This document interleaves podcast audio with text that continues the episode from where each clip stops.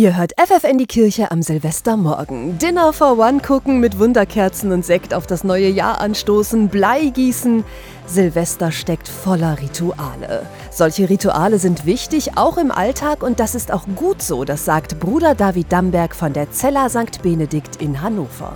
Gerade vielleicht, weil so viel Veränderung verlangt wird, sucht man nach etwas, was Beständigkeit ist. Und ein Ritual ist, hat etwas Beständiges. Es verändert sich nicht von heute auf morgen mal eben. Und es ist immer der gleiche Jahrestag. Es ist immer die gleiche Art, äh, wie wir vielleicht Weihnachten feiern, weil es so schön ist. Und das gibt uns Klarheit und Sicherheit und Ruhe in dem Alltag und verbindet uns mit, mit dem Bleibenden im Leben. Bruder David weiß, wovon er spricht, denn sein Leben als Mönch ist durchzogen von Ritualen. Es beginnt schon morgens beim Gebet. Wir fangen mit der Stille an an. Das hat auch eine bestimmte Struktur. Dann haben wir das Frühstück, wo auch da eine bestimmte Form ist. Wir setzen uns nicht sofort hin, warten, bis jeder seine Sachen geholt hat. Und so geht das den ganzen Tag durch äh, bis, bis dem Abend. Ne?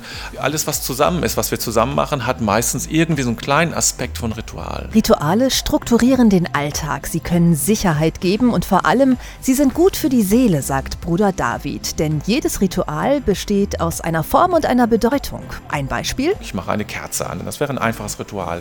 Dann tue ich das ja nicht. Es ist einfach gerade so dunkel und ähm, ich finde gerade den Schalter nicht. Ähm, deswegen mache ich das Licht an, sondern ich mache es an, weil ich damit dem Ganzen, dem Licht auch eine Bedeutung gebe. Das Licht in mein Leben kommt. Und das spüren wir auch, wenn wir das Ritual sehr bewusst machen, nicht einfach so nur, nur nebenher. Dann spürt das unsere Seele und kann das aufnehmen und das stärkt uns. Der bewusste Kaffee am Morgen, Tagebuch schreiben, ein kurzer Spaziergang nach der Arbeit, eine Kerze anzünden in der Kirche, die abendliche Gute Nachtgeschichte für die Kinder. Jeder sollte sein ganz eigenes Ritual finden und kultivieren. Wichtig ist, dass man frei ist, dass man auch eigene Rituale entwickelt, sich nicht nur an vorgegebene ähm, Rituale hält, sondern auch offen ist und frei ist, Neues für sich zu entwickeln.